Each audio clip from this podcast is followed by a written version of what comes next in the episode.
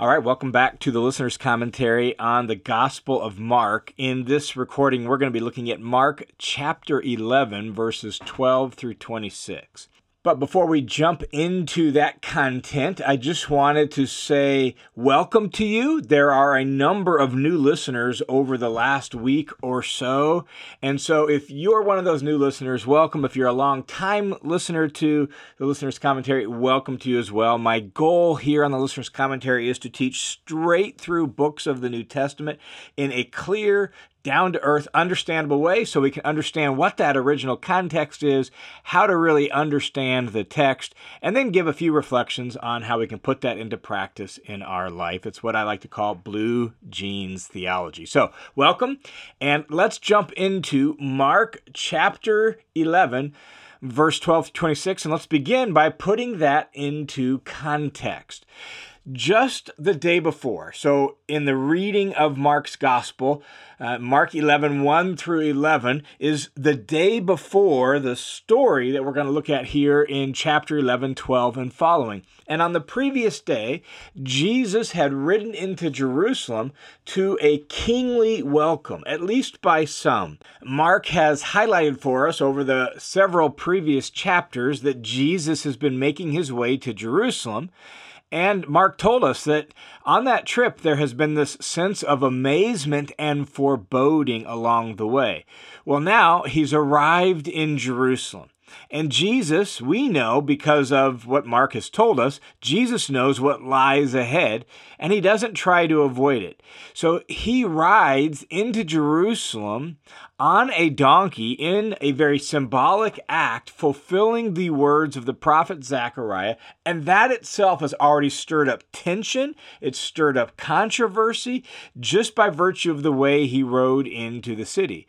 Well, when we get to Mark chapter 11, verse 12 through 26, it's Monday, so his triumphal entry, his royal ride into the city happened on Sunday, and that's why it's frequently called Palm Sunday. Well, in this episode that we look at here on this recording, it's now Monday of what is often called Holy Week. And Jesus carries out two prophetic actions that symbolize judgment on Israel, or judgment, maybe more specifically, on the temple.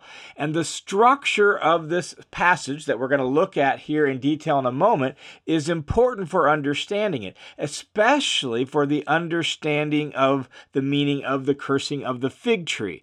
Notice the way the story works you have the cursing of the fig tree, and that wraps around uh, the demonstration in the temple. So Jesus pronounces a curse on a fig tree.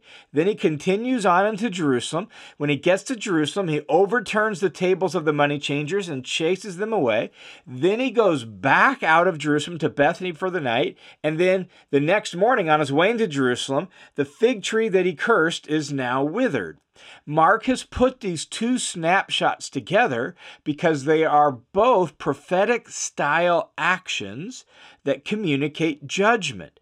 Uh, among the Jewish prophets, there was this tradition of acted out lessons, acted out parables. Well, that's what Jesus is doing. Cursing the fig tree isn't just about hunger, it's about the temple. And Mark makes this clear by how he tells the story. Fig tree, temple, fig tree. So somehow the cursing of the fig tree and what Jesus does in the temple go together. So let's look at the details beginning in Mark chapter 11, verse 12. Here's the way it reads. On the next day, so it's the day after the triumphal entry, Jesus rode into the temple the previous day and looked around at the temple, Mark told us, then went back out of the city of Jerusalem back to Bethany for the night. And so on the next day, uh, when they had left Bethany, he became hungry. And seeing from a distance a fig tree in leaf, he went to see if perhaps he would find anything on it. And when he came to it, he found nothing but leaves. It was not the season for figs. And he said to it, May no one ever eat fruit from you again.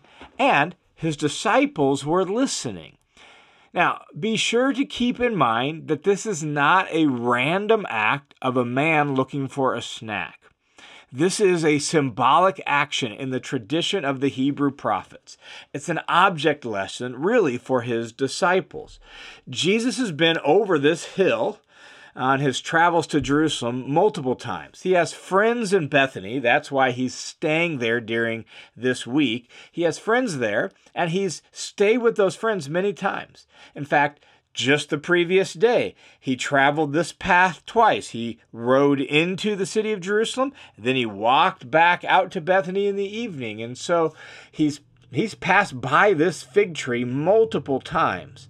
Um, not only that, Jesus knows that figs don't mature until the fall, but we're in the spring.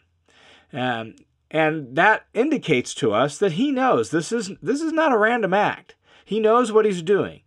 In the spring, fig trees like this that were leafed out should have small little nodules on them that would become the mature fruit later in the year. Sometimes these little nodules were referred to as early figs. Well, it seems like this particular fig tree is all leafed out, but doesn't have any of these nodules. It has no early figs. And what's interesting is Grapevines and fig trees like this were often used in the Old Testament as symbols for the nation of Israel, and very often as symbols for her fruitlessness and faithlessness. Let me give you an example. Here's an example from Micah chapter 7, verse 1. It's an example that fits very nicely with what Jesus does here in the temple here in a little bit and what he does to this fig tree. Micah 7 1 says this Woe to me! For I am like harvests of summer fruit, like gleanings of grapes. There is not a cluster of grapes left to eat, nor an early fig which I crave. Now, in the context of Micah, this is actually a picture of injustice and faithlessness among the leaders of the nation of Israel in Micah's day. And so it's taking their fruitlessness, it's taking their faithlessness, it's taking their injustice and picturing it as you're like you're like summer fruit, like the gleanings of grape, and yet there's no clusters left to eat. You're like a fig tree that should have early figs on it, and there's nothing there. Well, that's exactly what this picture is in Mark chapter 11.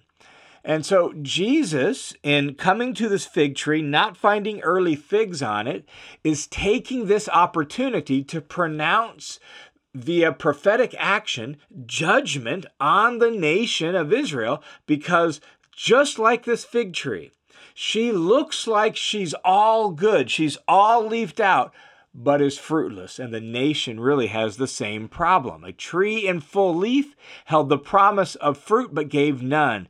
Israel had all the marks of God's people, but they were fruitless. So, on their way into the city for the day, Jesus pronounces a curse on the fig tree. Now, Mark will finish that story in a bit, but first, here's what happens in the city of Jerusalem.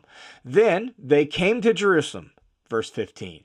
And Jesus entered the temple area and began to drive out those who were selling and buying on the temple grounds. And he overturned the tables of the money changers and the seats of those who were selling doves. And he would not allow anyone to carry merchandise through the temple grounds.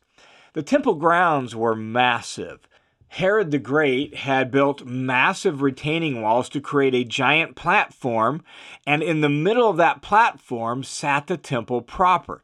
But around the temple proper was a massive courtyard that covered about 36 acres, more than 25 football fields these other courtyards were open to the Gentiles, whereas the temple proper was only open to the Jews. In fact, there was a wall, a short little wall around the temple proper that had inscriptions all along it in Latin, Greek, and Hebrew that said if any Gentile passed beyond that barrier, then he was responsible for his death that followed. So Gentiles couldn't go into the temple proper, but in the broader courtyards, Gentiles were welcome.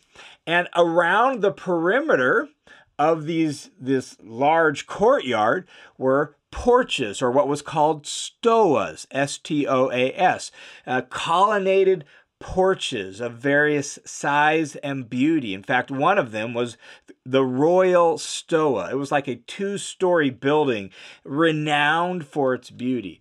And the money changers were located in one of these areas. In fact, it was quite possible they were located in the area of the Royal Stoa.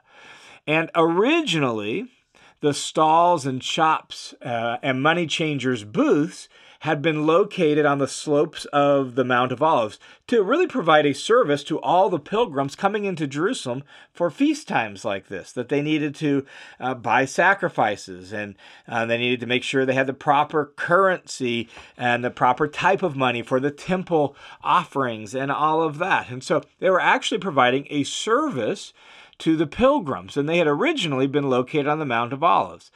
There is some evidence that moving them from the Mount of Olives into the temple courts was actually a recent innovation by the high priest Caiaphas. So it had just happened here in the last few years. And it's their presence in the temple that is really the focus of Jesus' ire. And so he chases out the money changers, he overturns uh, their tables, and then Jesus explains what he's done. Look at Mark chapter 11, verse 17. And he began to teach and say to them, Is it not written? And then he's going to quote a couple Old Testament passages. Is it not written, My house will be called a house of prayer for all the nations? But you have made it, quote unquote, a den of robbers. Jesus' words here actually combine Isaiah 56 7 and Jeremiah chapter 7, verse 11. In Isaiah 56, God's house is meant to be a house of prayer for all people. That's why it says for all the nations. And the word nations is also the word for Gentiles, the same word both in Hebrew and in Greek. And so it's supposed to be house of prayer for the Gentiles, for the nations, for all peoples. But here they are in the court of Gentiles, the only place the nations or the Gentiles can go in the temple, and they're turning it into a marketplace. Not only that, he also says, But you have made it a den of robbers. And it's that phrase, den of robbers, that harkens back to Jeremiah chapter 7, verse 11. And in Jeremiah chapter 7, the imagery is of the temple being used as a hideout for bandits and robbers. And not only that, in Jeremiah 7, the broader context, they're claiming a false sense of security. They're basically saying, we're hiding out in the temple. Babylon can't touch us. Babylon won't destroy us. We've got God's temple here. Well, likewise, in Jesus' day, they have this false sense of security. We're the people of God. Look, we, look at our massive temple. But in reality, Jesus says, judgment is still going to fall. So they're acting as if the temple guarantees God's protection regardless of their unfaithfulness, just like in Jeremiah's day. And that's why Jesus says, But you've made it a den of robbers. You're making it a hideout for all your evil and all your unfaithfulness. And you're thinking somehow it's going to give you safety and security and protect you from the judgment of God, but it really won't. Now, this incident here in the temple is traditionally referred to as the cleansing of the temple. And I suppose that works, but really the point isn't to cleanse the temple. The point is a symbolic action to basically say, particularly in view of quoting these passages from Isaiah and Jeremiah, to say that the temple is uh, under threat of judgment because of the fruitlessness and faithlessness of Israel's leadership. And so, by overturning the tables and referring to these two texts, Jesus is calling all of this background to mind, and he's warning them that judgment is on its way. Well, the chief priests don't miss the point and they don't miss the Old Testament connections. So look at verse 18. The chief priests and the scribes heard this, and they began seeking how they could put him to death. Jesus isn't running, he knows what's coming um, at the end of this week. He's been warning his, his disciples about it, and he's not running from it. He's not hiding from it. He knows this is the climactic moment of his life and his ministry. And so now the chief priests are looking for a way how they can put him to death, for they were afraid of him because all the crowd was astonished at his teaching. And so they're afraid of Jesus, particularly because he has so much popular support, and they're afraid of the people revolting against them. So Jesus comes into Jerusalem for the day. He does some teaching in the temple. He he, what Mark focuses on is a snapshot of this prophetic symbolic act pronouncing judgment on the temple. And then Mark tells us in verse 19, and whenever evening came, they would leave the city. So during this week, they come into the city for the day, but they don't stay there for the night. And so at the end of this day, they leave the city of Jerusalem for the evening. And after uh, going back out of Jerusalem, back out to Bethany where they're staying. Then they'll head back into Jerusalem the next morning. And here's what happens in verse 20 the next morning. And as they were passing by in the morning, so now it's Tuesday morning of Holy Week, Jesus' final week leading up to his crucifixion as they're passing by in the morning, leaving Bethany on their way into Jerusalem, they saw the fig tree that the previous morning, Jesus had pronounced a curse on. They saw the fig tree withered from the roots up. And being reminded, Peter said to him, Rabbi, look, the fig tree that you cursed has withered.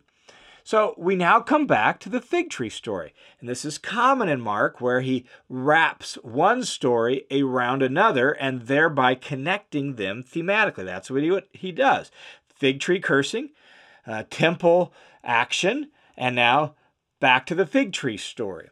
And so, wrapping the action in the temple uh, with the cursing of the fig tree story indicates that the cursing of the fig tree makes a similar point as the demonstration in the temple. Just as the tree has been cursed and withered from its roots up, so the temple, because of its fruitlessness, is going to wither from its roots up as well. It's going to be destroyed as well. But then, when Peter says this to him, Jesus comments and replies back to Peter.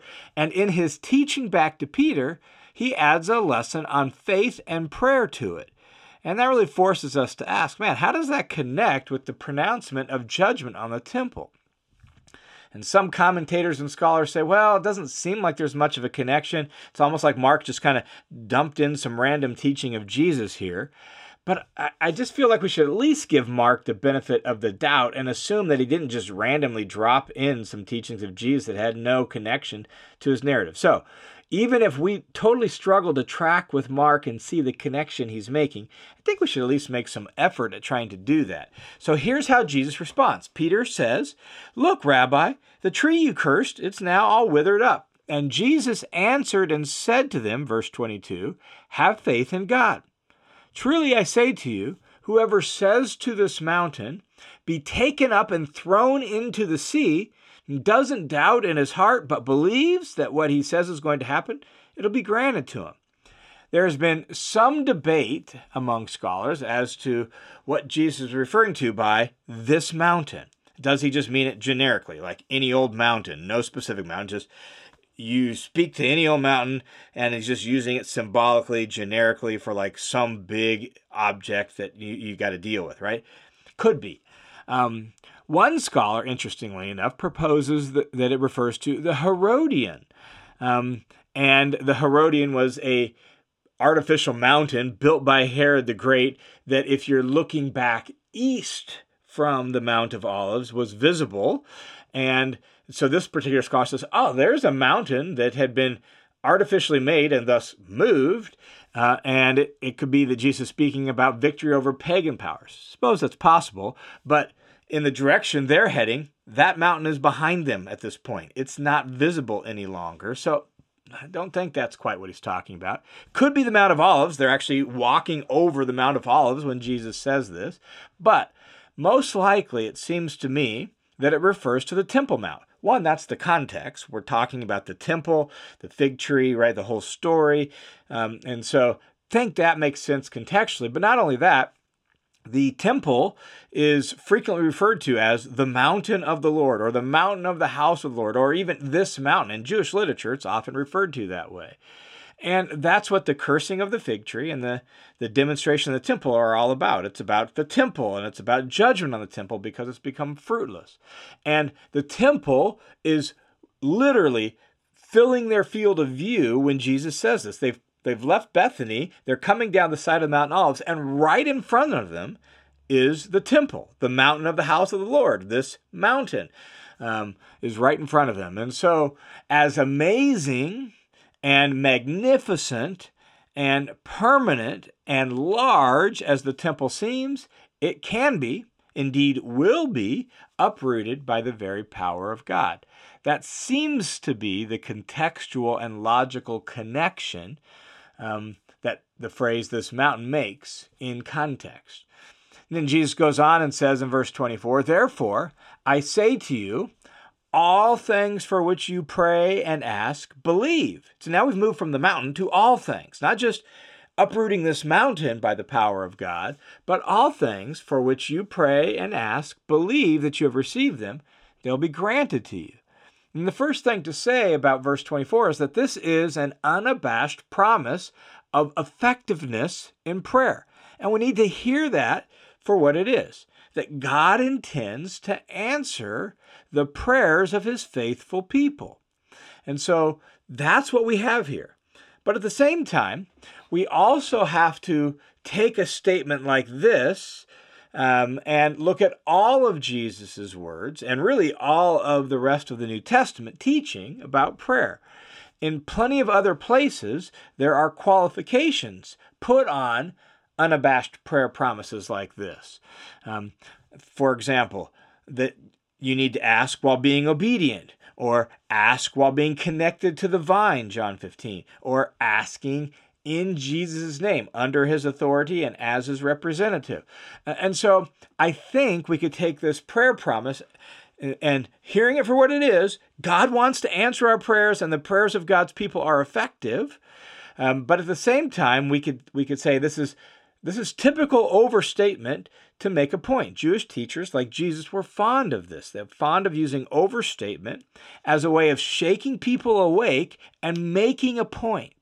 And that's what Jesus is doing here. Is like, look, you're so impressed by the cursing of this fig tree, but here's the thing. God wants to, to do the things that you ask him to do. Now, we hear that in the whole context of what Jesus is getting at. We hear it in the immediate context of dealing with the falseness and fruitlessness of the temple, and we realize it's still connected to the will of God and all of that, right? But Jesus wants us to realize that prayer is effective. It's an effective way of getting God's work done in the world when we humble ourselves before God and ask Him. Then Jesus goes on in verse 25 and says, And whenever you stand praying, forgive if you have anything against anyone, so that your Father who is in heaven will also forgive you for your offenses. Jesus often connects praying and forgiveness. And so we get that here. In fact, for example, in the Lord's Prayer, you get the whole Lord's Prayer in Matthew chapter 6, and then right at the end of it, you you get a statement that's very much like the the little add-on statement in verse 26 here about forgiveness. Um, it's about uh, if you you don't forgive, God won't forgive you. If you do forgive, He will. Well, we actually get a little statement like that in verse 26, although it doesn't seem like maybe it was original to Mark. That's why some translations will put it in brackets, some will put it in a footnote. Verse 26 says, "But if you do not forgive, neither will your Father who is in heaven forgive you." Something Jesus is known to have said like I said in Matthew chapter 6 at the end of the sermon on the or at the end of the Lord's prayer, Jesus says something very much like this. Here it seems like a scribe added that in at some point in the copying of the text because it fits so nicely with verse 25. The point is that that uh, forgiveness is a key part of being in a right relationship with God so that our prayers can be effective. Now, let's just pause and reflect on and wrap up this section by asking this question How do we understand Jesus' words here, especially in the context about judgment on the temple? Well, first, we've already said that he's giving a powerful prayer promise that we need to take seriously. And at the same time, we need to read it within the whole context of Jesus' teaching and the Bible's teaching on prayer. But it's a powerful prayer promise. And second, it's contextually and symbolically connected to the temple It's the mountain that's right in front of them. Jesus just performed two prophetic actions pronouncing judgment on that very mountain of the house of the Lord. Not only that, the temple was regarded as the place of prayer and the place of forgiveness. So much so that if you were away from the temple, it was best to orient yourself towards the temple when you prayed.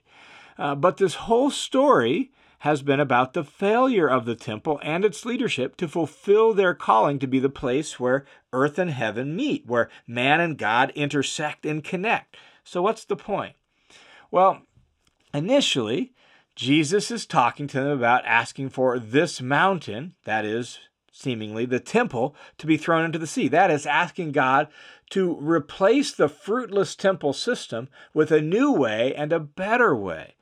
And so it seems to me that what Jesus is saying, first off, is that any time we pray in faith and faithfulness for God to bring his kingdom and to restore all things, even in the context of removing the old order as permanent and great and massive as it seemed, even in that context, God hears the prayer of, Your kingdom come, your will be done.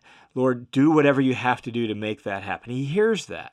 So I think that's one of the key things we can take away from this. I think the other thing is just uh, to hear these words in the context of have faith in God, genuine confidence in God, and authentic loyalty to God. That's what makes prayer effective. Not the temple, not any other religious system, not any other ritual, devoid of such confidence and loyalty to God. So, by virtue of your faith in God, in real relationship with Him, have faith in Him and pray. Ask for His kingdom to come. Know that His will will be done on earth and trust Him for it as you walk and live in relationship with Him.